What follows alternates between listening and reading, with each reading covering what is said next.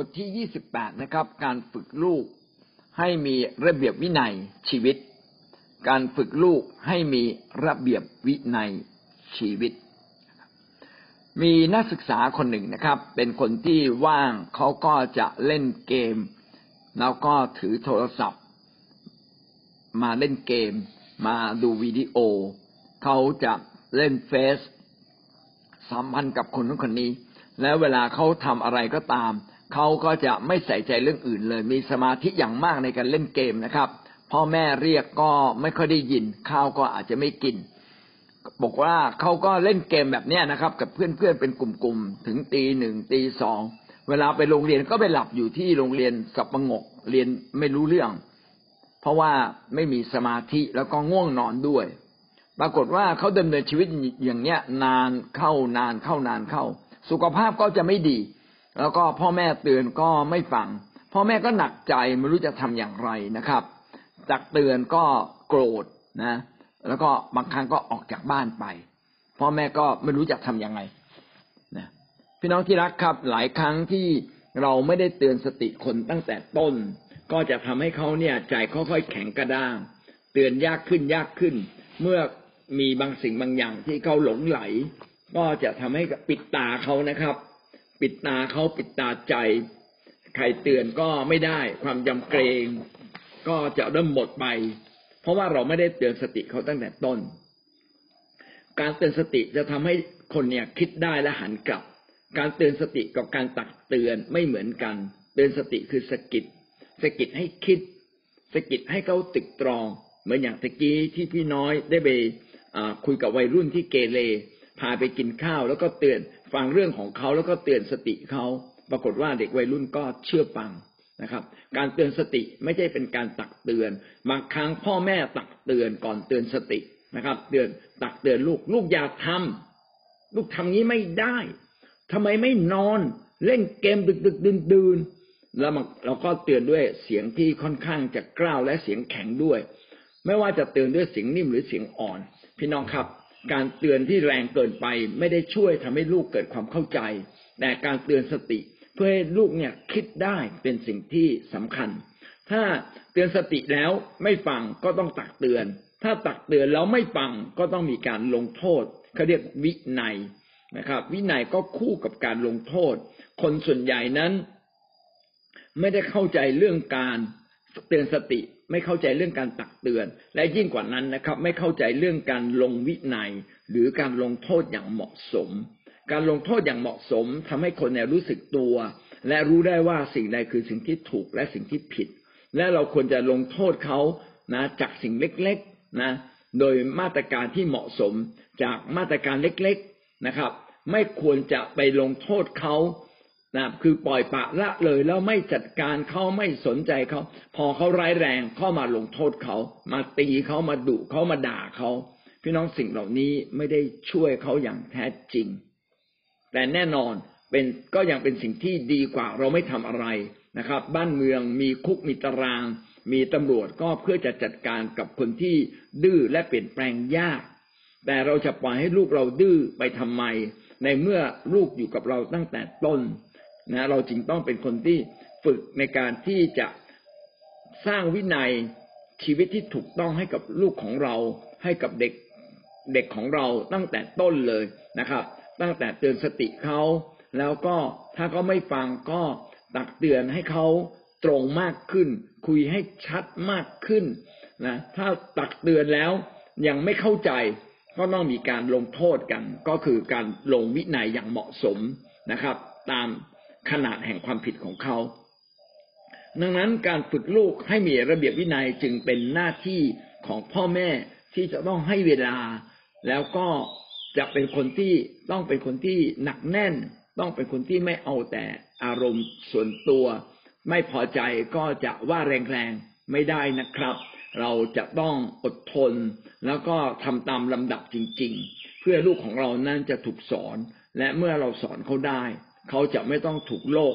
ลงโทษ หรือวันสุดท้ายถ้าเขาตายไป เขาไม่ต้องถูกพระเจ้าพิพากษาลงโทษอย่างรุนแรงนะครับ เรามาเรียนรู้นะครับ มีหลักการอะไรบ้าง ที่เราจะสามารถวางระเบียบให้กับลูกของเราได้อย่างเกิดผลนะครับ มาดูประการที่หนึ่งนะครับ ความสำคัญของการลงวินัยลูก วันนี้เราจะมีสามข้อใหญ่ ๆ นะครับ ข้อที่หนึ่งก็คือความสำคัญของการลงวินัย ได้กล่าวไปบ้างแล้วนะครับ ว่ามีความสำคัญ ถ้าเราได้สอนลูกของเรา ลูกของเราก็จะดำเนินชีวิตถูกต้อง ถ้าเราได้สอนเด็กทุกๆคนอย่างเอาใจใส่จริง ๆ เด็กก็จะถูกสร้างชีวิตขึ้นมาใหม่ มีหลักการอยู่ทั้งหมดนะครับสี่ข้อสี่ข้อย่อยนะครับหนึ่งจุดหนึ่งนะครับทำไม การลงวินัยลูกจึงสำคัญ อันที่หนึ่งนะครับ เพราะว่าลูกเนี่ยเกิดมาในความบาป แล้วก็มีแนวโน้มที่จะทำตามใจตัวเอง เหตุฉะนั้นเราจึงต้องอมีการลงวินัยอย่างเหมาะสม สดุดีบทที่ห้าสิบเอ็ดข้อห้าห้าสิบเอ็ดข้อห้าดูเถิดถ้าข้าพระองค์ถือกำเนิด ข้าพระองค์ถือกำเนิด มาในความผิดบาป และมารดาวตั้งคันข้าพระองค์ในบาป พี่น้องครับมนุษย์ทุกคนเนี่ย เรากำเนิดในความบาปทั้งสิ้นเลย ไม่มีมนุษย์คนไหนที่เราไม่ได้เกิดในบาป เราเกิดจากบาปนะครับ มาจากพ่อแม่ที่เป็นคนทำบาป และพ่อแม่ของมนุษยชาติคู่แรกคู่แรกก็คืออาดัมและเอวา อาดัมเอวาทำบาปทำให้มนุษย์ทั้งสิ้นตกในบาปในมนุษย์เกิดมาเราจึงอยู่ในบาป เด็กเกิดมาก็อยู่ในบาป แต่ตอนเล็กๆ เขายังไม่ทำบาปมาก ราะว่าจิตจิตใจแห่งการทำบาปของเขายังเล็กอยู่นะครับ เมื่อตอนที่เขายังไม่รู้ความถูกความผิดนี่นะครับ แล้วก็มีแนวโน้มที่จะไหลไปสู่ความผิดบาปง่ายกว่าคำถูกต้องนั้น เราเป็นเวลาดีที่สุดที่เราจะสอนเขา ถ้าเราไม่ควบคุมเด็ก เด็กก็จะทำตามใจตัวเอง เพราะว่าเด็กไม่ทราบว่าอะไรถูกอะไรผิดอย่างแท้จริง ความจริงชีวิตผู้ใหญ่ก็เหมือนกันนะครับ ถ้าเป็นผู้ใหญ่แล้วแต่เราไม่ควบคุมเอาใจใส่อยู่ในระเบียบที่ถูกต้องอยู่ในวินัยแห่งพระเจ้าที่ถูกต้องอยู่ในความดีที่ถูกต้อง ถ้าเราปล่อยปะละเลยตัวเราเอง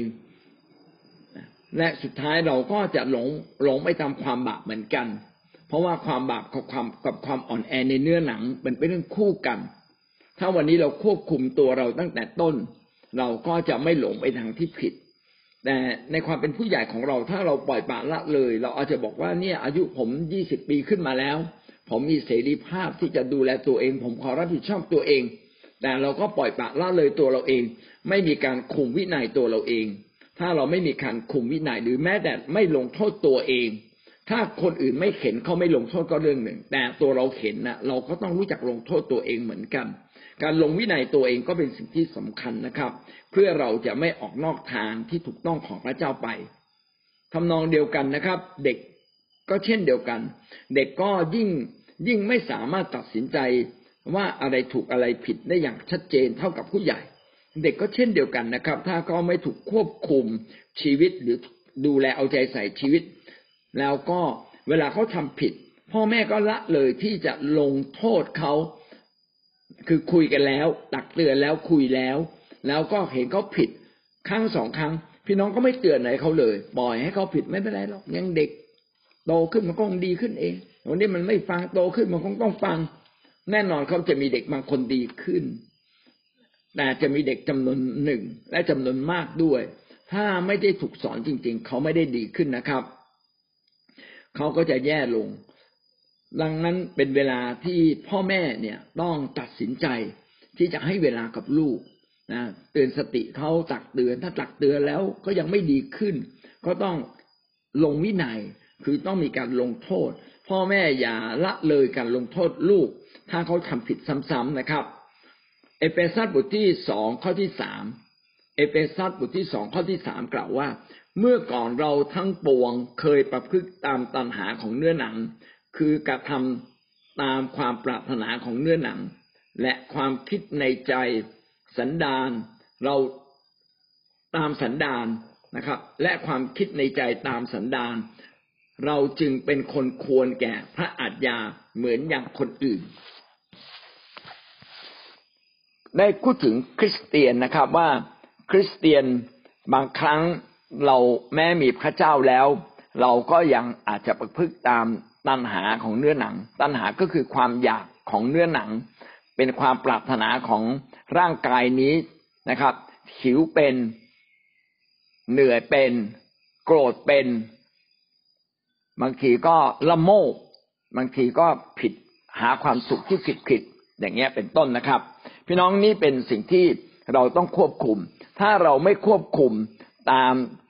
ความเคยชินของเรา พระคัมภีร์เขียนแรงมากนะครับ ความคิดในใจตามสันดาน ก็คือเป็นความผิดที่เป็นความเคยชินที่มันรุนแรง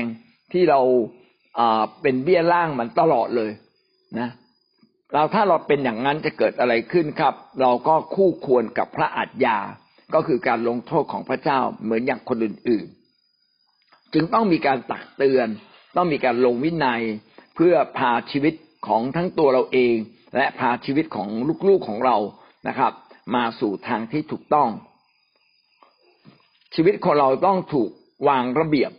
ในความชอบธรรม ในความดีให้มากขึ้น เช่น ตื่นเช้าขึ้นมา เราทุกคนแปรงฟันอาบน้ำก่อนนอนเราแปรงฟันอาบน้ำนะเราเปลี่ยนเสื้อผ้า อันนี้เป็นสิ่งที่คนเอเชียทำมาอย่างดี พี่น้องถ้าการดูแลร่างกายยังมีคุณค่า การดูแลฝ่ายจิตวิญญาณก็มีคุณค่ายิ่งกว่านั้นอีก แน่นอนเลยนะครับ ระเบียบอะไรก็ตามที่ไม่ได้ถูกกระทำจนเป็นนิสัย เราก็จะมีแนวโน้มที่จะไม่ทำแนวโน้มที่จะไม่ทำเนี่ยเขาเรียกว่าการตามใจตัวเอง การตามใจตัวเองเนี่ยมีเกิดขึ้นในทุกๆคน แต่ถ้าเราต้องการให้เกิดสิ่งดีขึ้นมา ก็ต้องมีหลักการมีกฎเกณฑ์ ท่านทราบไหมครับว่าทุกสถาบันที่แข็งแรงนั้นเขามีวินัย มีระเบียบมีกฎเกณฑ์ทั้งสิ้น เพื่อควบคุมคนให้อยู่ในหลักการเหล่านั้น ควบคุมคนให้อยู่ในการเชื่อฟัง แต่ขณะเดียวกันในทุกสถาบันของสังคม ก็มีการล้ำเส้นล้ำกฎเกณฑ์อยู่เสมอ เพราะว่านิสัยของคนเนี่ยมาจากความบาปที่กบฏต่อพระเจ้า มีวิญญาณกบฏอยู่ในชีวิตของมนุษย์เราทุกทุกคน และถ้ามีแบบนี้หมายความว่าอย่างไร ก็หมายความว่าเราเนี่ยมีโอกาสผิดพลาดได้ โดยเฉพาะอย่างยิ่งเด็กเล็ก ๆ จะผิดพลาดได้มันก็โตขึ้นถ้าไม่ได้ถูกควบคุม สุภาษิตบทที่ยี่สิบสองยี่สิบสองข้อที่สิบห้าจึงกล่าวแก่เราว่า ความโง่อยู่ในใจของเด็ก แต่ไม่เรียวที่ตีสอนก็ขับมันให้ห่างไปจากเขา มีความไม่เข้าใจของเด็กนะครับ อยู่ในใจ เป็นความโง่ที่แยกไม่ออกว่าความดีกับความชั่ว ความชอบธรรมกับความอาธรรมมันแตกต่างกันอย่างไร ความสุภาพอ่อนโยน กับความเกี้ยวกราดมันแตกต่างกันยังไงเขาไม่เข้าใจนะแต่ว่าไม่เรียวที่ตีสอนก็จะขับมันให้ห่างไปจากเขา ก็คือต้องมีการลงโทษอย่างเหมาะสม ถ้ามีการลงโทษอย่างเหมาะสมนะครับ เช่น ไม้เรียวที่ใหญ่เล็กตามขนาดของร่างกายเขานะเด็กเล็ก ๆ ก็มีไม้เดียวอันเล็ก ๆ เหมาะกับเขานะถ้าโตขึ้นมาหน่อยก็เป็นไม้ที่ใหญ่ขึ้นมานิดหนึ่ง แล้วก็เราต้องทุกครั้งที่เขาทาผิดมีโอกาสคุยกับเขา อาจจะไม่ได้คุยทันที แต่หาจังหวะเวลา แล้วก็พาเขามาคุยส่วนตัว มีโอกาสนั่งคุยส่วนตัว ชี้แจงว่าผิดอะไรบ้าง ได้เตือนกันแล้วจริงไหมได้อ่าได้พูดแล้วหลายครั้งแล้ว แล้วนี่เป็นเวลาที่ต้องถูกลงโทษแล้ว เพราะว่าผิดซ้ำๆนะเราก็ตีเขาหนึ่งที นะครับ ให้เหมาะกับก้นของเขาแต่ตีให้เจ็บนะครับ ไม่ใช่ตีให้เจ็บมากแต่ต้องเจ็บ เพื่อเด็กจะได้รู้ว่า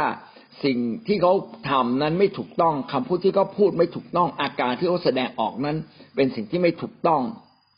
และไม่ถูกต้องอย่างไร เราก็ได้บอกเขาเรียบร้อยแล้วนะไม่ใช่ไม่ไม่ได้บอกแล้วก็ตีเอาตีเอา อันนี้ก็เป็นหลักการที่ผิดนะครับ ต้องเตือนสติแล้วก็ตักเตือน ตักเตือนเสร็จก็ต้องสอน เตือนสติก็ต้องสอนนะครับ แม้ลงวินัยลงวินัยก็ต้องสอนต้องบอกเขาว่ามันเป็นอย่างไร แล้วก็บอกเขาว่า พ่อแม่รักลูก พ่อตีก็จริงแต่พ่อตีเพราะว่าพ่ออยากให้ลูกมีชีวิตที่ดีในอนาคต พ่อรักลูกนะ แล้วก็กอดเขาอย่างอบอุ่นนะครับ เพื่อเขาจะได้สัมผัสว่าเราไม่ได้ตีเขาเพราะว่าเราเกลียด แต่เราตีเขาด้วยความรักอย่างแท้จริง พี่น้องนี่คือการลงวินัยมีการตรวจสอบแล้วก็ลงวินัย สิ่งนี้ก็เปรียบเทียบได้กับในวิทยาลัยหรือโรงเรียนนะครับ ถ้าสมมติว่าโรงเรียนเนี่ยสอนอย่างเดียว โดยไม่ไม่ไม่มีการสอบ พี่น้องคิดว่า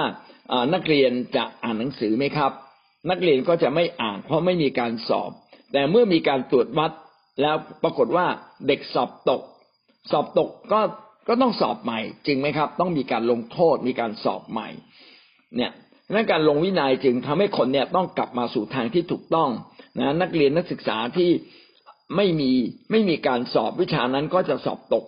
นะถ้าทดสอบจริง ๆ ก็คือสอบตกไม่มีใครจำเลย แต่ถ้ามีการสอบเด็กเหล่านั้นก็ต้องอ่านหนังสือ และใครสอบไม่ผ่านตามเกณฑ์ก็ต้องมาสอบใหม่ นี่เป็นการลงวินัย ส่วนใครทำได้ดีก็ควรจะได้รับคำชมเชย นะครับ ชีวิตเด็กก็เช่นเดียวกันนะครับ ชีวิตเด็กนั้นเมื่อเขาดำเนินชีวิต บางครั้งถ้าเราไม่บอกเขาว่าสอบผ่านหรือสอบตกเขาก็จะไม่รู้เลย เราต้องบอกเขาเราต้องเป็นครูแห่งชีวิตที่บอกเขาว่าคำพูดหยาบคายคือสอบตกนะครับแต่คำสุภาพอ่อนโยนคือสอบได้ สอบได้ก็ควรจะมีรางวัล สอบตกก็ควรจะต้องถูกตักเตือนนะถูกตักเตือนแล้วไม่ดีขึ้น ก็ต้องมีการลงวินัย เพื่อเขาจะได้ถูกควบคุมชีวิตนะครับ การควบคุมวินัยของชีวิตจึงเป็นสิ่งที่สำคัญ ลูกที่มักกบฏนั้นคืออะไรก็คือลูกที่ตอนเล็กๆ เขาไม่ได้ถูกพ่อแม่ควบคุมทางด้านวินัยอย่างแท้จริง พ่อแม่อาจจะไม่มีเวลานะครับ หรือว่าพ่อแม่อาจจะไม่ได้ใส่ใจ หรือพ่อแม่อาจจะดูเบาว่า ไม่เป็นไรหรอกโตขึ้นเด็กต้องดีขึ้นเอง สังคมคงจะสอนเขา แต่พี่น้องครับ ถ้าเราไม่ได้สอนเขาวันนี้ เกรงว่าสังสังคมนั้นจะลงโทษเขาแรงเกินไป อย่างที่พระคัมภีร์บอกว่านะเราจึงเป็นคนควรแก่พระอัจยาเหมือนอย่างคนอื่นนะก็คือถูกลงโทษเหมือนอย่างคนอื่น เช่น ติดคุกเหมือนคนอื่นนะถูกประหารชีวิตเหมือนคนอื่น เมื่อตกนรกพระเจ้าก็เมื่อเราตายไปพระเจ้าค่อยตกนรกอีกนะครับ ก็เป็นสิ่งที่น่ากลัวจริง ๆ ดังนั้นเป็นสิ่งที่สำคัญที่ พ่อแม่นั้นจะต้องลงวินัยกับลูกนะครับ เพราะว่าลูกนั้นเกิดในบาปและมีแนวโน้มที่จะตามใจตัวเองนั่นคือหนึ่งจุดหนึ่งหนึ่งจุดสองนะครับลูกไม่รู้อะไรถูกหรืออะไรผิดอย่างแท้จริง เขาอาจจะรู้คร่าวๆว่าอะไรถูกอะไรผิด แต่เขาจะไม่สามารถรู้ว่าสิ่งใดเป็นสิ่งที่ถูกจริง ๆ เป็นสิ่งที่ผิดจริง ๆ เพราะอะไร จึงเป็นหน้าที่ของพ่อแม่ที่จะต้องคอยบอกคอยแนะนำเยเรมีบทที่สิบข้อยี่สิบสามถึงข้อยี่สิบสี่เยเรมีที่บทที่สิบข้อยี่บสามถึงยี่บสี่ได้กล่าวว่าข้าแต่พระเจ้าข้าปรงทราบแล้วว่าทางของมนุษย์ไม่อยู่ที่ตัวเขา คือไม่อยู่ที่มนุษย์ ผู้ซึ่งดำเนินไปที่จะนำฝีก้าวของตนเองข้าแต่พระเจ้าขอทรงโปรดตีสอนข้าพระองค์ เพียงตามขนาดมิใช่ด้วยความกริ้วของพระองค์ เกรงว่าพระองค์จะทรงนำข้าพระองค์มาถึงความสูญเปล่า เป็นพระคัมภีร์ที่ดีมากนะครับว่า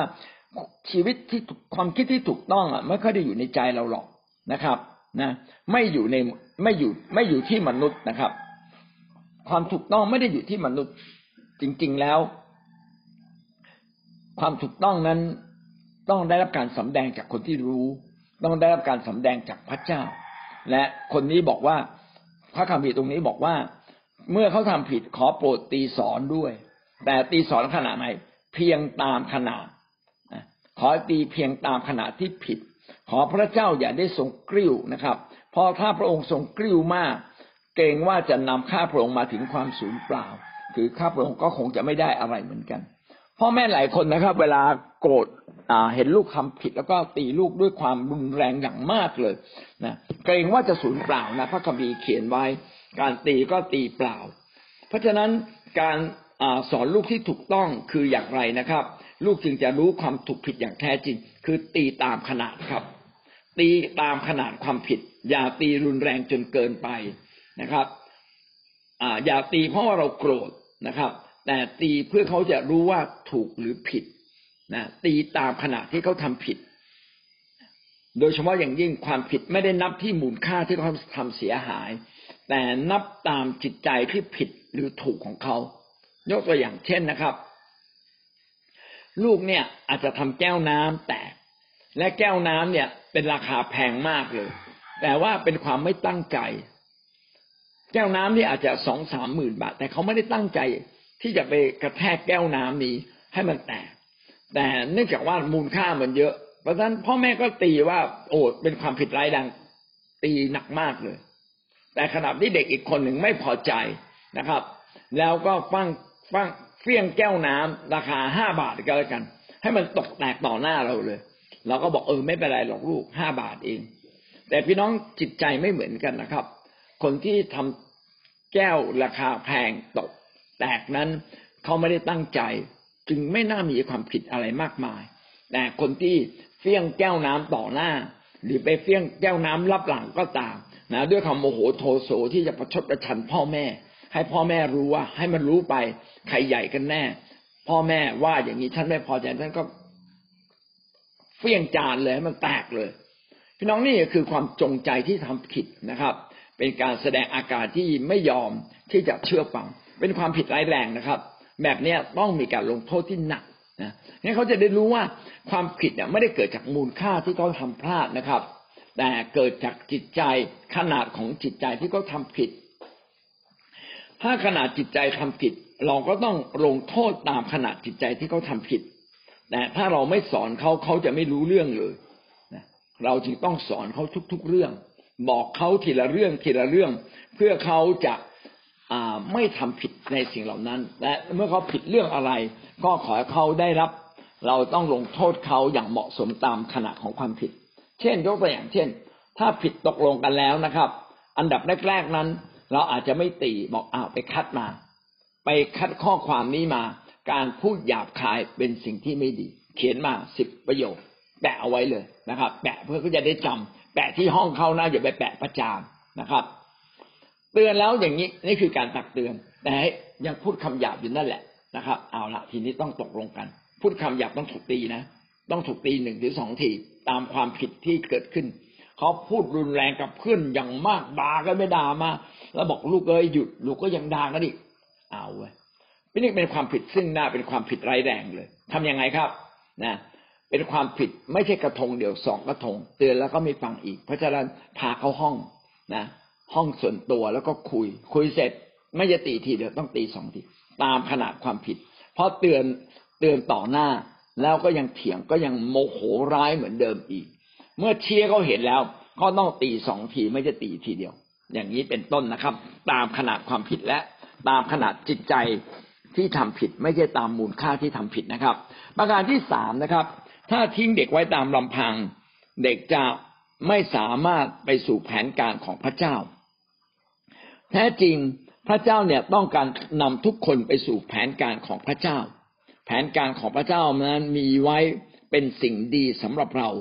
ไม่ใช่มีไว้เพื่อเราจะทุกข์ยากลำบาก ไม่ใช่ทุกขภาพ แต่เป็นสุขภาพนะเป็นความชื่นชมยินดีเป็นสิ่งดีในชีวิตของเรา พระเจ้าจะพาทุกคนมาสู่แผนการของพระเจ้า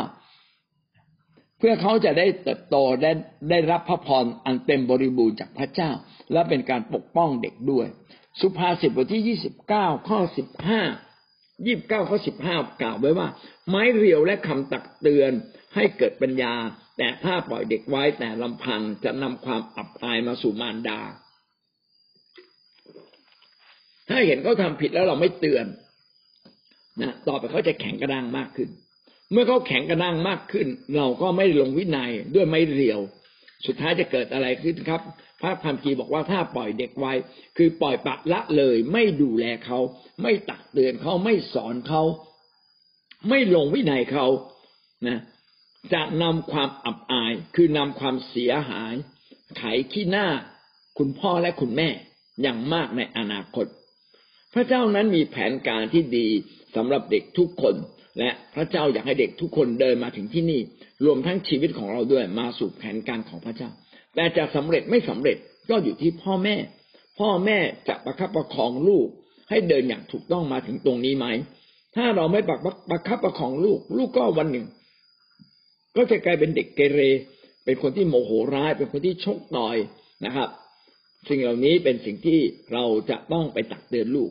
นะไปหาสาเหตุทำไมลูกเป็นแบบนี้คืออะไร แล้วก็แนะนำถ้าอะไรเป็นเกี่ยวข้องกับเราที่เราทำผิดทำให้ลูกเป็นแบบนี้เราก็ต้องแก้ไข เช่น พ่อแม่รักลูกสองคนไม่เท่ากันนะยังไงก็ต้องแก้ไข หรือพ่อแม่เนี่ย ตีแต่ลูกคนเล็ก ไม่ตีลูกคนโต หรือตีแต่ลูกคนโต แต่ลูกคนเล็กนี่อารุ่มอร่วยตลอด อย่างนี้ก็เป็นสิ่งที่ไม่ถูกต้องนะครับ ว่าทำให้เด็กรู้สึกไม่ดีพอมื่อเด็กไม่ดีเด็กก็ยิ่งเกเรมากขึ้น เราก็ไม่สามารถแก้ไขปัญหานี้มาถึงจุดจบจริงๆนะเราต้องกลับมาสำรวจว่า เอ๊ะการที่เด็กทำผิดเนี่ยเราได้มีส่วนส่งเสริมด้วยไหมพ่อแม่ผิดอะไรไปบ้างไหม ถ้าผิดเราแก้แก้ไขเราก่อน แต่เมื่ออเราแก้ไขตัวเราเองแล้วเด็กไม่ไม่ยังไม่แก้ไขตัวเองเลยนะตักเตือนแล้วก็ยังไม่ดีขึ้นนะครับ ก็ต้องทํำยังไงครับนะก็ต้องมีการลงวินัยอย่างเหมาะสม พ่อแม่จึงต้องมีเวลาให้กับครอบครัวจริง ๆนะครับ อย่าอย่าทำสิ่งใดสิ่งหนึ่ง จนกระทั่งละเลยในการดูแลลูก เช่นทำธุรกิจมากเกินไป จนไม่ได้ดูแลลูกนะครับ หรือบางทีเนี่ยเราก็ไม่มีเวลาให้กับลูกเลย เพราะว่าเราก็สนุกแต่ของเราเองกลับบ้านเหนื่อยเราก็พักเราก็นอนกินข้าวเราก็อยากนอนละเราไม่อยากจะดูแลลูก ลูกอยู่ส่วนลูกเราอยู่ส่วนเรา แบบนี้ไม่ได้นะครับ สุดท้ายเด็กก็ไม่สามารถเดินกับพระเจ้าได้นะครับ อันที่สี่นะครับหนึ่งจุดสี่เพื่อลูกจะได้ตอบสนองสิทธิอำนาจของมนุษย์ การลงวินัยนั้นเป็นการสอนลูกให้ยอมรับสิทธิอำนาจของพ่อแม่ ถ้าเขายอมรับสิทธิอำนาจของพ่อแม่ในการลงโทษเขาเขาก็จะยอมรับสิทธิอำนาจของพระเจ้าในที่สุด สุภาษิตบทที่ยี่สิบสามข้อสิบสี่ ยี่สิบสามข้อสิบสี่กล่าวว่า ถ้าเจ้าตีเขาด้วยไม้เรียว เจ้าจะช่วยชีวิตของเขาให้รอดจากแดนผู้ตาย ถ้าเราตีลูกในวันนี้ ลูกยอมรับการตีสอนของเรายอมรับการลงวินัยของเรา แน่นอนเลยนะครับ ยังมีพระเจ้าที่อยู่เบื้องบน เขาก็ยอมรับการตีสอนของพระเจ้าด้วย เมื่อเขาไม่ได้รับสิ่งดีบางสิ่งบางอย่าง อาจจะเป็นการตีสอนที่มาจากพระเจ้าทำให้เขายอมรับนะครับ ไม่ใช่จิตใจแข็งกระด้างพอพระเจ้าไม่อวยพร ก็น้อยใจพระเจ้าชิ่งจากพระเจ้าไป หรือทำตรงกันข้ามประชดประชันพระเจ้า เห็นไหมครับว่า ถ้าเด็กเนี่ยเริ่มยอมรับสิทธิอำนาจของพ่อแม่ เด็กก็จะยอมรับสิทธิอำนาจของบ้านเมือง เด็กก็จะยอมรับสิทธิอำนาจที่มาจากพระเจ้าด้วย นั่นคือประการที่หนึ่งนะครับ ประการที่หนึ่งก็คือความสำคัญของการลงวินัยมีสี่ประเด็นนะครับ ประเด็นแรกก็คือเด็กเนี่ยเกิดในบาปมีแนวโน้มที่จะทำตามใจตัวเอง ประการที่สองก็คือเด็กเนี่ยจะไม่รู้อะไรถูกผิดอย่างจริง ๆ นอกจากเราจะต้องสอนเขาและถ้าเขาผิดก็ต้องมีการเตือนสติ มีการตักเตือน และสุดท้ายก็ต้องมีการลงวินัย สิ่งที่สามนะครับก็คือ ถ้าไม่ลงวินัยเด็กก็จะไม่สามารถกลับมาสู่แผนการของพระเจ้าได้ คือผิดแล้วไม่สามารถกลับมา และสิ่งที่สี่ก็คือ การที่ลูกได้ยอมรับสิทธิอำนาจของมนุษย์ในการลงโทษเขาเขาก็จะยอมรับสิทธิอำนาจของพระเจ้าและบ้านเมืองในที่สุดด้วย ประการที่สองนะครับ ช่วงเวลาที่เราควรจะลงวินัยเด็กคือช่วงเวลาใดนะครับ เอ๊เวลาใดนะที่เราจะต้องลงไม้ลงมือตีเขา นะครับ ตีตามขนาดของเขาตีอย่างเหมาะสมนะครับ คือเวลาไหนเอ่ยพี่น้องครับมีเวลาเดียวครับที่เราต้องลงโทษลูกก็คือเวลาที่เขาไม่เชื่อฟัง เรื่องเดียวครับ คือการไม่เชื่อฟัง คือบอกแล้วไม่ฟัง บอกแล้วไม่จำที่จะประพฤติตามสิ่งเหล่านั้น การไม่เชื่อฟังเป็นสิ่งที่ดูเหมือนอาจจะเป็นเรื่องเล็ก ๆ แต่นำมาซึ่งความร้ายแรงแห่งชีวิต ถ้าเด็กไม่เชื่อฟัง พ่อแม่ตั้งแต่เล็กโตขึ้น เขาจะเชื่อฟังใคร เขาจะไม่เชื่อฟังอะไรเลย และสุดท้ายก็ต้องถูกลงโทษให้หนักยิ่งขึ้น จึงจะมีการเชื่อฟังอย่างแท้จริง อิสยาบทที่ 42 ข้อ 24 ถึงข้อ 25 อิสยา 42 ข้อข้อ24 ถึงถึงข้อ 25 กล่าวว่า ใครมอบยาโคบให้แก่ผู้ริบและอิสราเอลให้แก่ผู้ป้น มิใช่พระเจ้าหรือ ผู้ซึ่งเราได้ทำบาปต่อพระองค์ ซึ่งเขาไม่ยอมดำเนินในทางของพระองค์ ซึ่งเขาไม่ได้เชื่อฟังพระธรรมของพระองค์ ฉะนั้นพระองค์จึงหลังความโกรธจัดลงมาบนเขา และหลังอนุภาพของนางอนุภาพทำให้เขาติดเพลิงอยู่ในอยู่โดยรอบ แต่เขาไม่เข้าใจ มันไม่ มันไม่เขาแต่เขาไม่ได้เอาใจใส่ในพูดถึงคนอิสราเอลนะครับ ที่สุดท้ายก็ถูกต่างชาติมาปล้น ถูกต่างชาติมาตี และพระเจ้าบอกว่า เพราะว่าความผิดของอิสราเอลนะครับ ที่เขาผิดต่อพระเจ้า เขาได้ทำบาปผิดต่อพระเจ้ามิได้เชื่อฟังพระเจ้าจึงให้มีความโกรธจัดของพระองค์ลงมา พิพากษาเขาทำให้เกิดสงครามทำให้เกิดสิ่งร้ายนะครับ แต่เขาจะเข้าใจไหมนะครับ ถ้าเขาเข้าใจเขาก็กลับได้นะในการไม่เชื่อฟังนั้นจงไม่ต้องมีการลงโทษนะครับ และก็การลงโทษนี้ก็จะทำให้เขานั้นกลับมาเชื่อฟังได้ เลวีนิติบทที่ยี่สิบหกเลวีนิติบทที่ยี่สิบหกข้อยี่สิบเจ็ดถึงยี่สิบแปดเป็นลำดับนะยี่บหกยี่บเจ็ดยี่แปด ได้กล่าวไว้ว่า และถ้าเป็นอย่างนี้แล้วเจ้ายัางไม่เชื่อฟังเรา แต่ประพฤติขัดแย้งกับเรา เราจะดำเนินการขัดแย้งกับเจ้าอย่างรุนแรง และเราเองจะลงโทษเจ้า เพราะความผิดบาปของเจ้า ถ้าเจ้าพระเจ้าจะลงโทษอย่างเบาๆก่อน ถ้าลงโทษอย่างเบาๆแล้วยังไม่เชื่อฟังนะครับและยังดำเนินชีวิตที่ขัดแย้งกับพระเจ้าอยู่เรื่อยๆจนกระทั่งรุนแรงขึ้นรุนแรงขึ้นทำไงครับ พระเจ้าก็จะลงโทษ เพราะว่าพระเจ้ารักเรา นั้นการไม่เชื่อฟังจึงนำมาซึ่งการลงโทษนะครับอ๋อคำนี้เขากล่าวว่า เพราะความผิดบาปของเจ้านะครับ พระเจ้าจะลงโทษเขาเจ็ดเท่า ก็คือหนักยิ่งขึ้น หนักยิ่งขึ้นกว่าเดิม จนกว่าจะเชื่อฟัง เห็นไหมว่าการลงโทษน่ะมันต้องลำดับจากสิ่งเบาๆ แล้วก็เพิ่มขึ้น เพิ่มขึ้นไปจนถึงความหนักหน่วงนะครับนะถ้าถ้าลงโทษแล้วเบายังไม่เชื่อ ไม่เชื่อฟัง ก็ต้องหนักขึ้นหนักขึ้นนะพระคัมภีร์บอกว่าต้องลงโทษคุณอิสราเอลนะลงโทษเขาถึงเจ็ดเท่า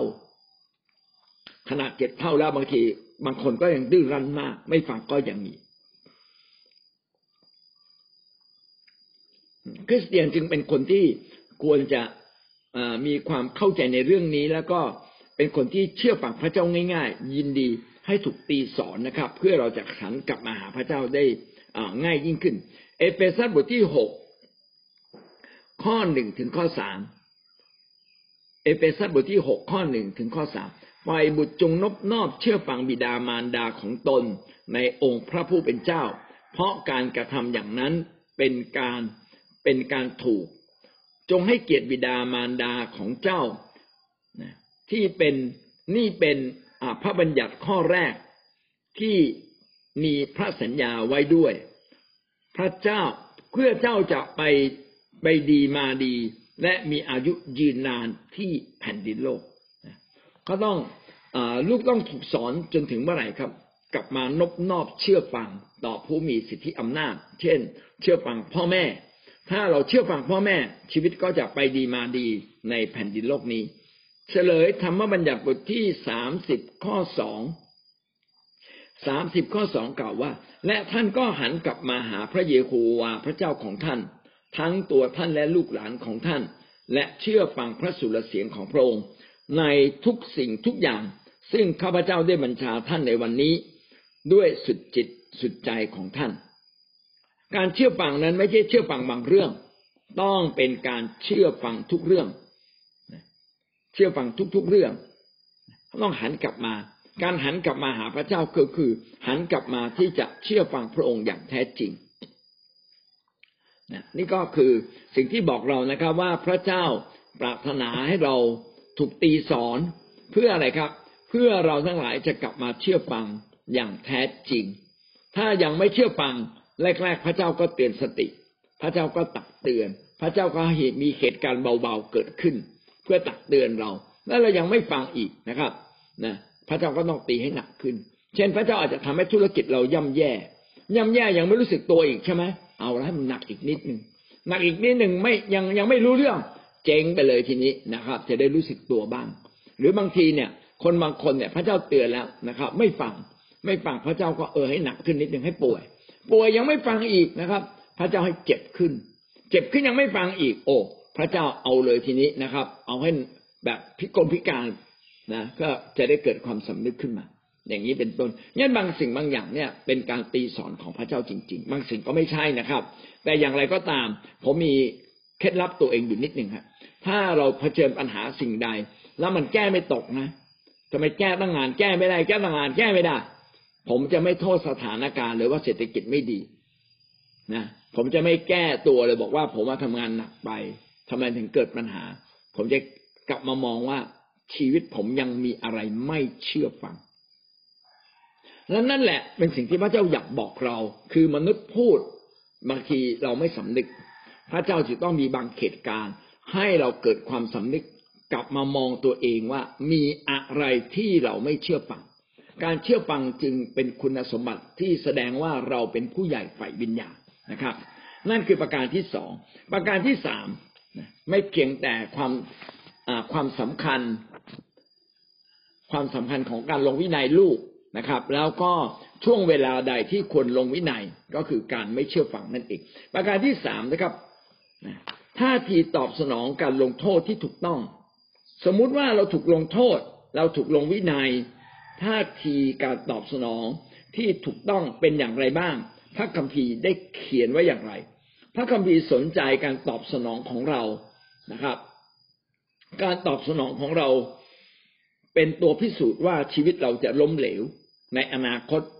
หรือเราจะมีชัยชนะในอนาคต เป็นตัวชี้ว่าเราเติบโตฝ่ายวิญญาณ หรือว่าเรายังเป็นเด็กฝ่ายวิญญาณ ลูกที่ตอบสนองพระเจ้าอย่างถูกต้อง คือยอมรับการตีสอนอย่างถูกต้องนั้นนะครับ พระเจ้าจะทรงโปรดให้ลูกคนนั้นได้เป็นผู้ที่เป็นผู้ใหญ่ฝ่ายวิญญาณ เป็นผู้ที่มีชัยชนะ เป็นผู้ที่พบความสำเร็จอย่างแน่นอน ท่าทีที่ถูกต้องนี้นะครับ ก็เป็นสิ่งที่สำคัญอย่างยิ่งนะครับ เยเรมีบทที่สองข้อสามสิบเยเรมีบทที่สองข้อสามสิบเราได้โบยตีลูกหลานของเจ้าเสียเปล่า เขาทั้งหลายก็ไม่ดีขึ้นดาบของเจ้าเองได้กลืนผู้เผยพระวจนะของเจ้าเหมือนอย่างสิงที่ทำลาย คือคนอิสราเอลเนี่ยฆ่าแม้กระทั่งผู้เผยพระวจนะ และพระเจ้าบอกว่าพระเจ้าได้โบยตีลูกหลานของเจ้าเสียเปล่านะครับ เขาทั้งหลายก็ไม่ดีขึ้น ขนาดความผิดของเขามากมายแล้วพระเจ้าก็มาลงโทษ ลงโทษลงโทษ ไม่รู้สึกเลยนะครับ ว่า เอ๊ะฉันถูกหรือผิดพี่น้องนี่คือความไร้แรงนะความไม่ใส่ใจละเลยต่อการลงโทษ ซึ่งเดี๋ยวเราจะกล่าวต่อไปมีสี่ประเด็นสั้น ๆนะครับ เรามาดูด้วยกันเลยดีกว่านะครับ นะอ่า ประเด็นที่หนึ่งคือมีความสุขเมื่อถูกลงวินัย เป็นเรื่องแปลกนะครับ เมื่อเราถูกลงโทษ ขอให้ท่านมีความสุขเถิดคนฝ่ายฝ่ายวิญญาณ หรือคนที่เติบโตฝ่ายวิญญาณจะไม่รู้สึกเสียใจ ไม่รู้สึกน้อยใจที่เราไม่ได้สิ่งดี จงดีใจนะครับ จงมีความสุข เพราะว่าวันสุดท้ายเราจะไม่ถูกลงโทษยิ่งกว่านี้ โยบบทที่ห้าข้อสิบเจ็ดโยบบทที่ห้าข้อสิบเจ็ดกล่าวว่า ดูเถิดเหมือนคนใดที่พระเจ้าทรงติเตือนนะดูเถิดเมื่ออคนใดที่พระเจ้าทรงติเตียนก็เป็นสุข เพราะว่าอย่าดูหมิ่นการตีสอนขององค์ผู้ทรงมหิทธิฤทธิ์คนที่พระเจ้าเตือนวันนี้ก็ขอให้เป็นสุขเถิด เพราะว่าท่านจะไม่ถูกเตือนในโอกาสข้างหน้า พระเจ้าตีสอนเราวันนี้ ดีกว่าพระเจ้าตีสอนเราวันข้างหน้า ดีกว่าพระเจ้าตีสอนเราในวันสุดท้ายที่เราไม่สามารถกลับมาได้อีก ดังนั้นเมื่อถูกตีสอนทุกครั้ง เราจึงควรจะมีใจขอบคุณพระเจ้า มีสุขก็คือมีใจมองบวก มองบวก มองบวกต่อสิ่งที่กำลังถูกลงโทษ รู้สึกขอบคุณพระเจ้า ผมเล่าตัวอย่างตัวของผมให้ฟัง ผมเนี่ยเป็นคนที่เย่อหยิ่งนะครับ เพราะว่าธุรกิจของผมเนี่ยกำไรเยอะมากเลย มีบางเดือนเนี่ยกำไรเป็นล้านเลยนะครับ โดยทั่วไปก็ต้องกำไรแสนสองแสนเป็นเรื่องปกติธรรมดาเนี่ยการกำไรแสนสองแสนทำให้ผมเย่อหยิ่งแม่ผมเป็นผู้รับใช้ ขอผมก็เป็นผู้รับใช้ที่เย่อหยิ่งแล้วพระเจ้าก็รู้เลยว่าถ้าความเย่อหยิ่งอย่างเนี้ย เราจะรับใช้พระเจ้าไม่ได้นานหรอก นะการที่เราไม่เชื่อฟังผู้นำจริง ๆ ไม่ยอมอยู่ภายใต้ผู้นำคิดว่าทุกอย่างเราทำได้ด้วยเงิน วันหนึ่งพระเจ้าก็ทำให้ธุรกิจผมเนี่ยแย่ลง แม่ผมเนี่ยเป็นคนที่รักพระเจ้ามากถวายทรัพย์เยอะเลยนะครับ แต่พระเจ้าก็ทำให้ธุรกิจแย่ลง แย่ลง แล้วผมก็เชื่อในการอวยพรของพระเจ้า แต่มันไม่ดีขึ้นเลยอะแล้วสุดท้ายนะผมก็เป็นหนี้แล้วเป็นหนี้นะเพิ่มขึ้นเพิ่มขึ้นกับสถานการณ์ในช่วงนั้นที่ไม่ดีเลย คือปี 40 นะครับ มันแย่มากเลย โอ้ผมเนี่ยขนาดว่าเงินเนี่ยพันสองพันยังไม่มีเลยนะเงินจะไปซื้อเครื่องซักผ้า ตัวสามพันสี่พันบาท ไม่มีต้องซื้อผ่อนเขาอะ โอ้ ต้องซื้อเขาในราคาถูกต้องซื้อมือสองซื้อราคาถูก แล้วก็ต้องผ่อนอีก โอ้โหแบบลำบากมากเลยแย่มาก แต่ว่าพอเราแย่มากๆทำให้เรานึกขึ้นได้เลยว่า ใช่ผมต้องผิดบางเรื่องแน่เลย ก็มาสำรวจชีวิตจริง ๆ เลย ใช่เลย ผมอะไม่ได้ให้เกียรติพระเจ้าจริง ๆ ผมไม่ได้ให้เกียรตินะ ผู้นำจริง ๆ กลับมากลับใจใหม่เราต้องขอบคุณพระเจ้า ขอบคุณพระเจ้ามากขึ้น ความรู้สึกขมที่พระเจ้าลงทุนนี้ไม่มีเลยนะครับ ผมรู้สึกดีใจที่พระเจ้าสอนผม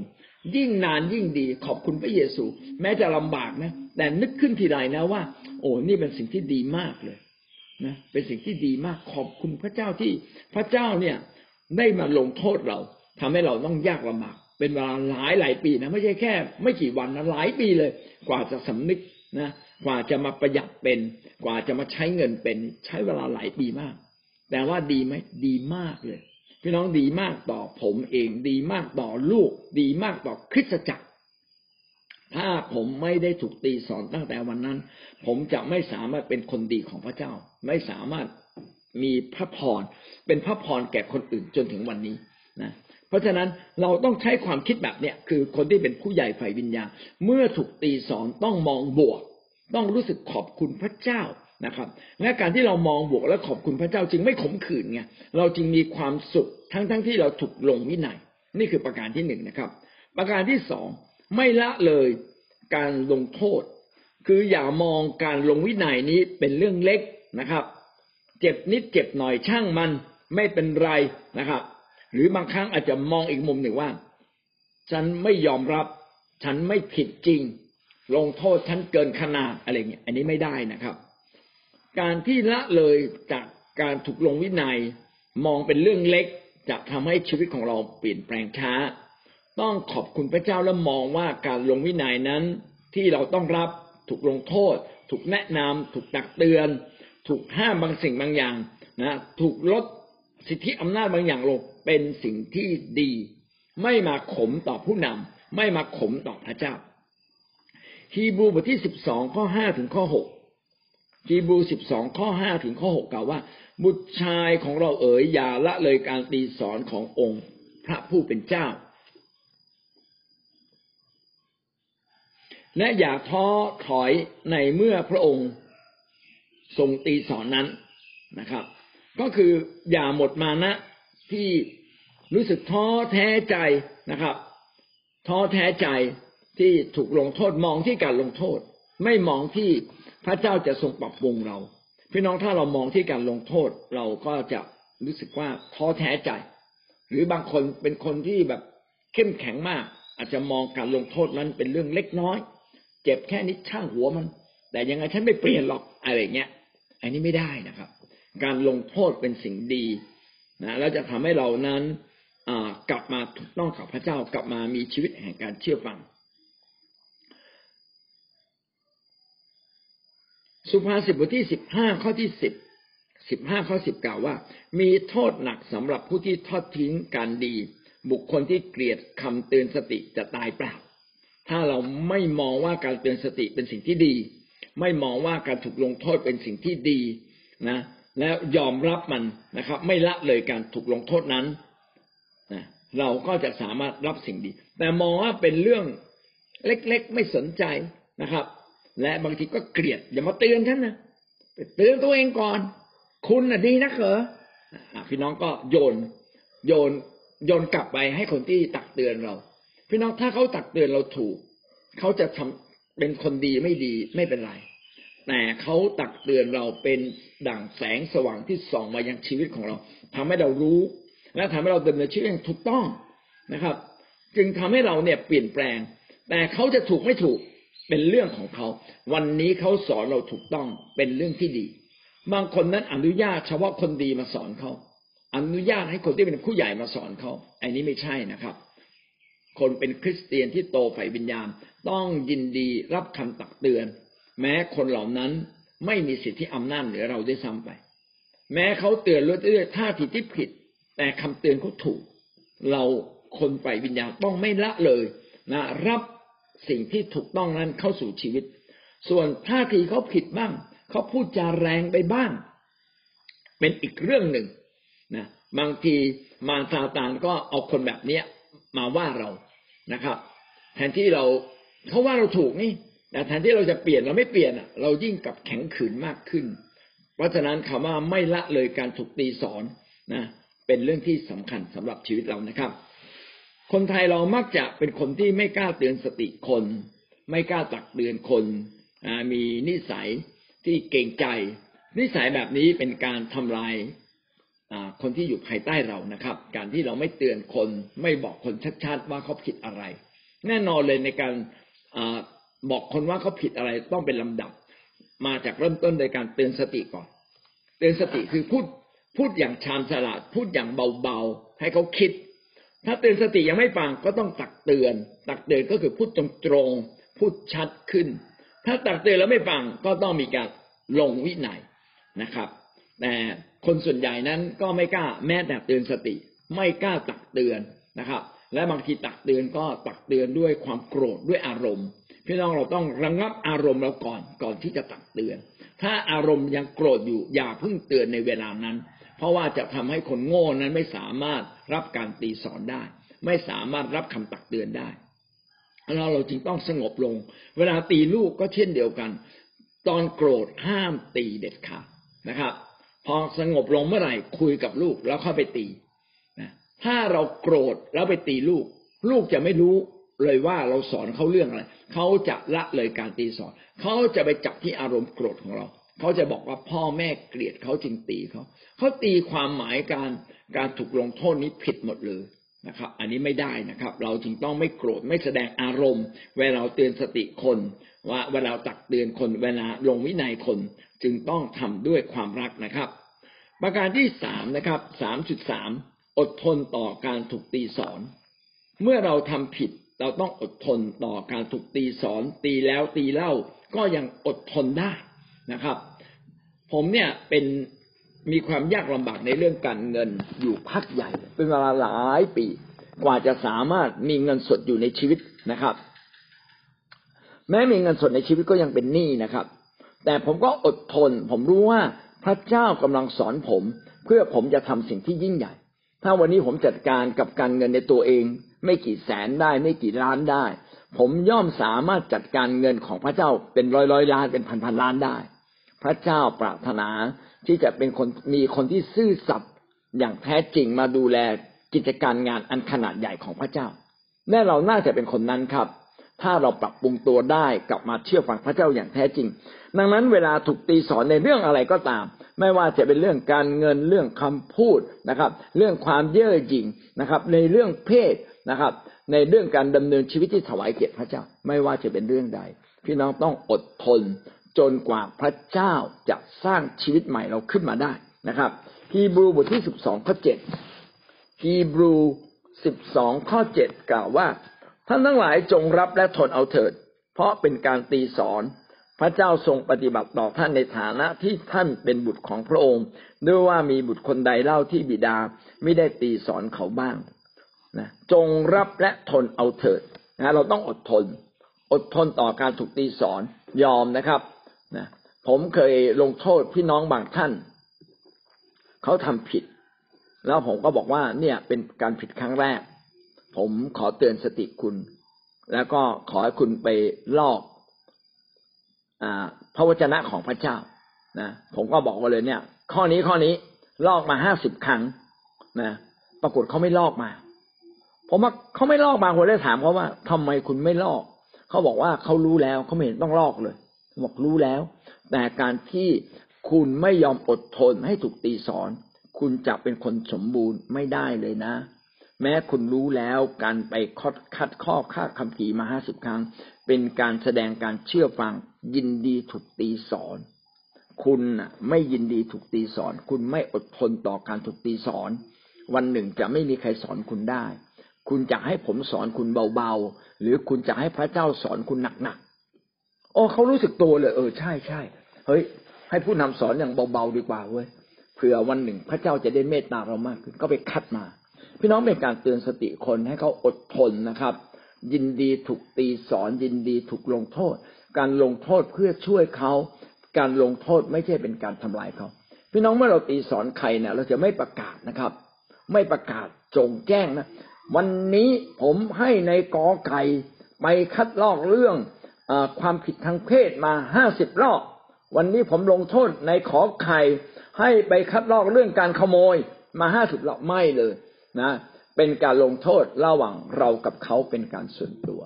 เวลาลงโทษลูกเขาจึงบอกว่าไปลงโทษลูกที่ไหนครับ ในห้องน้ำไปที่ห้องส่วนตัว ไม่ใช่ต่อหน้าผู้คน ดังนั้นคุณพ่อคุณแม่เนี่ย ที่ถือไม้เดียวเราวิ่งไล่ลูกผิดเลยนะครับทำให้ลูกเนี่ยอับอายทำให้เป็นการประจานลูก และลูกก็ไม่อยากจะแก้ไขเลย ลูกรับไม่ได้นะครับ แม้แต่เด็กเล็ก ๆ นะครับ เด็กตัวเล็กๆนะขวบสองขวบเขาก็อายเป็น นะงั้นหวังว่าเราจะตีสอนเขาอย่างถูกต้องนะครับนะแล้วจะทำให้สอนลูกของเราให้อดทน เมื่อถูกลงวินัยถูกตีสอน ก็อย่าได้หลบหนีเลย ยินดีให้ตีจริง ๆ เพื่อเขาจะได้จำและเริ่มต้นชีวิตใหม่ ประการที่สี่สามจุดสี่เราผ่านมาแล้วนะครับสามอันนะสามจุดหนึ่งคือมีความสุขเมื่อถูกตีสอนคือมองบวกแล้วก็ขอบคุณพระเจ้า อันต่อมาคือไม่ละเลยอย่ามองเป็นเรื่องเล็กนะครับ และหรือไม่ยอมรับการลงโทษ อันนี้ก็ไม่ได้ อันที่สามก็คืออดทนนะครับ ถูกตีแล้วตีอีกก็ขอทนเอาเถิดนะครับ เพื่อเราจะรับการเปลี่ยนแปลง ยอมรับการตีสอน ประการที่สี่นะครับกลับใจใหม่นะต้องกลับใจใหม่ท่าทีการถูกลงวินัยต้องเป็นท่าทีแห่งการกลับใจใหม่ ยินดีเปลี่ยนแปลง หันกลับด้วยใจที่มุ่งมั่นตั้งใจ นะครับ ได้ใจร้อนรนมุ่งมั่นตั้งใจรู้เลยว่าผิดผิดยินดีแก้ไขนะครับ ยินดีแก้ไข ยินดีเปลี่ยนแปลงทันทีนะแก้ไขเปลี่ยนแปลงทันที ไม่ใช่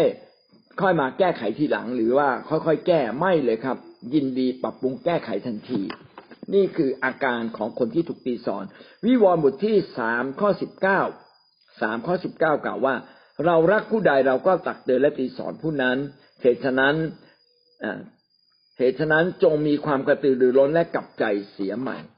จงมีใจกระตือรือร้นและกลับใจเสียใหม่ ก็คือกระตือรือร้นที่จะกลับใจเปลี่ยนแปลงชีวิตของเรานะครับ นี่ก็เป็นท่าทีที่ถูกต้องในชีวิตของผู้เชื่อนะเมื่อเราถูกตีสอนต้องยินดีรับการเปลี่ยนแปลงชีวิตอย่างแท้จริง เยเรมีบทที่ห้าข้อสามบทที่ห้าข้อสามเนี่ยพูดไว้ดีมากนะครับข้าแต่พระเจ้าพระเนตรของพระองค์ ข้าแต่พระเจ้าพระเนตรของพระองค์ ทรงหาความสัตย์จริงไม่ใช่หรือพระเจ้าอยากหาความสัตย์จริงในมนุษย์เรา พระองค์ทรงเคี่ยนตีเขาทั้งหลาย แต่เขาก็ไม่รู้สึกสำนึก พระองค์ทรงล้างผลาญเขา แต่เขาทั้งหลายปฏิเสธไม่ยอมดีขึ้น เขาได้กระทำให้หน้าของเขากระด้างยิ่งกว่าหิน เขาปฏิเสธไม่ยอมกลับใจ อย่าอย่าให้เราเป็นคนนั้นนะครับ ที่ดื้อแข็งแข็งขืนไม่ยอมกลับใจ พระเจ้านั้นทรงแสวงหาความสัตย์จริงในมนุษย์เรา ดังนั้นพระเจ้าจึงอยากให้เราเป็นคนที่เต็มด้วยความสัตย์จริงในทุกเรื่อง เมื่อถูกตีสอนก็ต้องสำนึกนะครับ อย่าปฏิเสธ เมื่อถูกแนะนำนะครับ เราก็ต้องอยินดีกับใจจริง ๆ อย่าให้ชีวิตของเรามีใจที่แข็งกระด้างเหมือนหินนะก็คือไม่ยอมกลับใจไม่ได้นะครับ เอเมนนะนี่คือทั้งหมดสามประการใหญ่ ทบทวนนะครับ วันนี้เราได้เรียนเรื่องอการฝึกลูกด้วยระเบียบวินัยชีวิต พูดถึงความสำคัญในการลงวินัยลูกนะการลงวินัยลูกนั้น ก็เพราะว่าลูกนี่ยมีแนวโน้มที่จะตามใจตัวเองในความบาปนะประการต่อมาก็คืออเด็กเนี่ยไม่สามารถตัดสินใจได้จริง ๆ หรือรู้จริง ๆ ว่าอะไรถูกอะไรผิดอย่างแท้จริง แล้วก็ เด็กจะไม่สามารถกลับมาสู่แผนการของพระเจ้าได้ถ้าไม่ถูกแนะนำหรือถูกตีสอนนะครับ แล้วก็ถ้าเด็กถูกยอมรับการตีสอนโดยสิทธิอำนาจของมนุษย์เขาก็จะยอมรับสิทธิอำนาจของพระเจ้าได้บ้านเมือง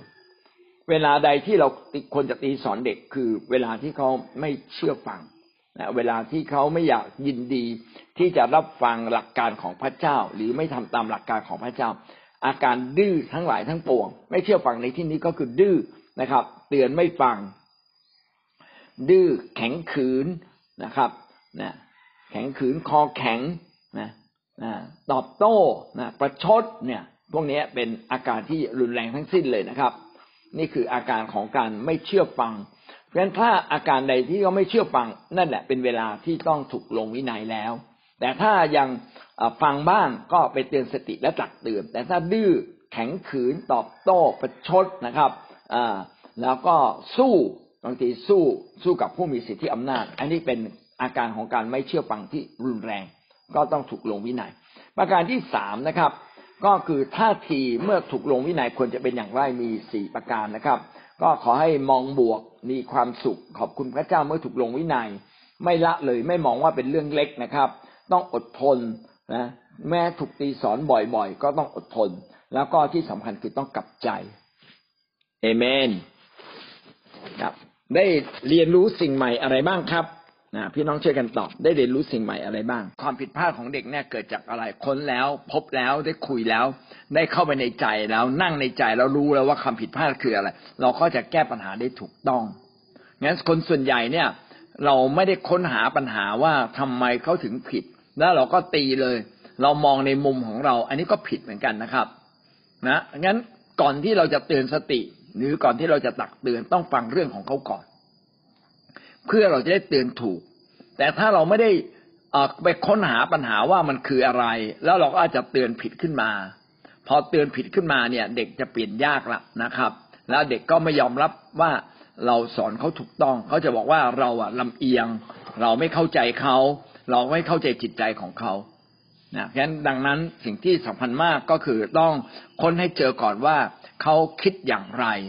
ถ้าเรารู้ว่าเขาคิดอย่างไร เราก็แก้ไขความคิดของเขาได้ถูกต้องครับคำถามที่น่าสนใจนะครับ ก็คือว่าที่ผ่านมาเราลงวินัยคนเนี่ยยังมีเขตมีผลหรือไม่ และเราลงวินัยคนน่ะยังเป็นลำดับตามขนาดของเขาหรือไม่ ก็สรุปในสิ่งที่พี่ซาร่าพูดมาก็คือว่า บางครั้งเนี่ยคุณพ่อคุณแม่หรือผู้ใหญ่เนี่ยไม่เข้าใจในการดูแลลูก บางคนก็อาจจะตามใจหรือบางคนเนี่ยตีลูกด้วยความโกรธ สิ่งเหล่านี้มันไม่สามารถที่จะสอนลูกได้จริง ๆ สิ่งที่สำคัญมากก็คือว่าเราต้องเข้าใจเด็กก่อน ถ้าเราเข้าใจเด็กไปนั่งในหัวใจเด็กได้เมื่อไหร่ เราก็จะสามารถแนะนำเขาได้อย่างถูกต้อง และเราควรจะอนุญาตนะครับ ถ้าเราดูแลลูกไม่ได้ดี พามาคิดจักนะครับ คิดจักจะช่วยดูแลให้ แล้วควรจะให้คิดจักเนี่ยเป็นผู้ที่ดูแลงั้นคิดจักเราต้องทํำยังไงครับ ก็คือส่งคนไปเรียนครูระวีนะเมื่อวานนี้ผมก็ได้รีบติดต่อกับหลายๆคนว่าเออทำไมบางโบสถ์ไม่มีครูระวีไม่ได้นะ จะต้องรีบมี ก็บอกว่าเขาไม่สามารถหาคน พี่น้องจริงๆ เราไม่สามารถหาคนนะสิทธยาพิบาลนั่นแหละควรจะไปเรียน หรือภรรยาสิทธยาพิบาลเนี่ยน่าจะไปเรียนไหมเพื่อจะได้ นำมาสอน เพราะว่าคนเนี่ยโตขึ้นเร็วมากนะครับ ผมมาอยู่ในบทแป๊บเดียวเอาตายแล้วเนี่ยแป๊บเดียวยี่สิบสามสิบปีแล้วอะแป๊บเดียวเลย ลูกเราโตเป็นหนุ่มแล้วจากมันวิ่ง เล่นอะไร เอ้าจะแต่งงานได้แล้วเนี่ย เออ เลยไวแต่งงานไปแล้วเนี่ย แป๊บเดียวเลยนะพี่น้องเร็วมาก เพราะฉะนั้นเพราะฉะนั้นน่ะการเอาใจใส่ในเรื่องการสอนเด็กเนี่ย เป็นสิ่งที่จำเป็น แล้วผมอยากจะบอกว่าคิดจักคือสถาบันการสอนชีวิต พี่น้องถ้าท่านมีเงินนะ ผมว่าทำอย่างไรให้เราเนี่ยสามารถที่จะพัฒนาคนเพื่อไปสอนชีวิตคนนั้นนี่คือสิ่งที่ควรลงทุนที่สุด ไม่ใช่โรงเรียนนะ บางคนเข้าใจคือโรงเรียน จริงๆ โรงเรียนอะดี ต้องเป็นโรงเรียนที่สอนชีวิตคน เราต้องมีสถาบันสอนชีวิตคนโฮปอะคาเดมี่คือที่ที่สร้างชีวิตคนให้มันได้รับ ได้รับความสำเร็จแห่งชีวิต ทุกเรื่องพี่น้องมาช่วยกันสร้าง นี่คือสังคมที่จำเป็นมากต่อประเทศไทยนะเอเมนครับ เอาละกลับมาที่เดิมคำถามเดิมนะครับ พี่น้อง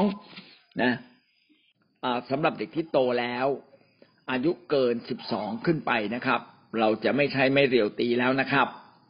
นะเราจะลงโทษรูปแบบอื่น การตีสอนไม่ได้หมายความว่าต้องตีด้วยไม่เรียว แต่ถ้าเด็กตั้งแต่อายุเด็กเล็ก ๆ เนี่ยนะครับ หนึ่งขวบขึ้นมา จนถึงสิบสองขวบสิบสามขวบยังตีไม่เรียวได้ แต่พอโตแล้วเราไม่ใช่ไม่เรียวแล้วนะ ต้องลงโทษรูปแบบอื่นตกลงกันเช่น เอาละไปคัดข้อพระคัมภีร์เป็นต้นนะเราจะเก็บมือถือนะหนึ่งชั่วโมงนะจะลงโทษตัดเงินตัดเงินค่าอาหารค่าขนมจากยี่สิบาทเหรือสิบห้าบาท เป็นเวลาหนึ่งวันนะแล้วก็อย่างเงี้ย ต้องต้องเป็นมีขั้นตอนในการลงโทษที่แรงขึ้น ถ้าเขาเป็นหนุ่มเป็นสาว ก็คุยกันแล้ว ถ้าลูกผิดเนี่ยต้องมีการลงโทษนะนะลูกต้องคัดข้อพระคัมภีร์มา คัดคำเตือน เราบอกคำเตือนเขาเรียกคำเตือนนี่คืออะไร สุขความสุภาพเป็นสิ่งจำเป็นสำหรับชีวิตอย่างเงี้ยนะอาจจะยังไม่ใช่ข้อพระคัมภีร์ความสุภาพอ่อนโยนเป็นสิ่งสำคัญสำหรับชีวิต ให้เขาไปคัดคัดคัดคัดคัดเขาจะได้จำด้วย ถูกไหมฮะ ไม่ใช่ตีอย่างเดียว ไม่ใช่ว่าอย่างเดียว ไม่ใช่ลงโทษอย่างเดียว วิดพื้นดีไหมดี แต่ทำอย่างไรให้เขาเข้าใจว่าเขาผิดอะไรนะแล้วสิ่งที่ถูกคืออะไร อันนี้สำคัญด้วยอย่างยิ่งเลยนะเอเมนครับ จะลงโทษวิดพื้นก็ได้ครับ อ่า ผิดนะ ถ้าผิดอีก แต่ว่าวิดพื้นเนี่ย แล้วเขาเข็ดไหมอะนะอืมทำยังไงให้เขารู้อะ อันนี้คือปัญหาทำยังไงให้เขารู้นะเอาละอันเนี้ยนี่คือสิ่งที่สำคัญครับ ก็ไปไปคิดต่อได้นะครับ ครับเชิญท่านสุดท้ายนะครับพี่อีทที่กดเข้ามาเรียนเชิญครับ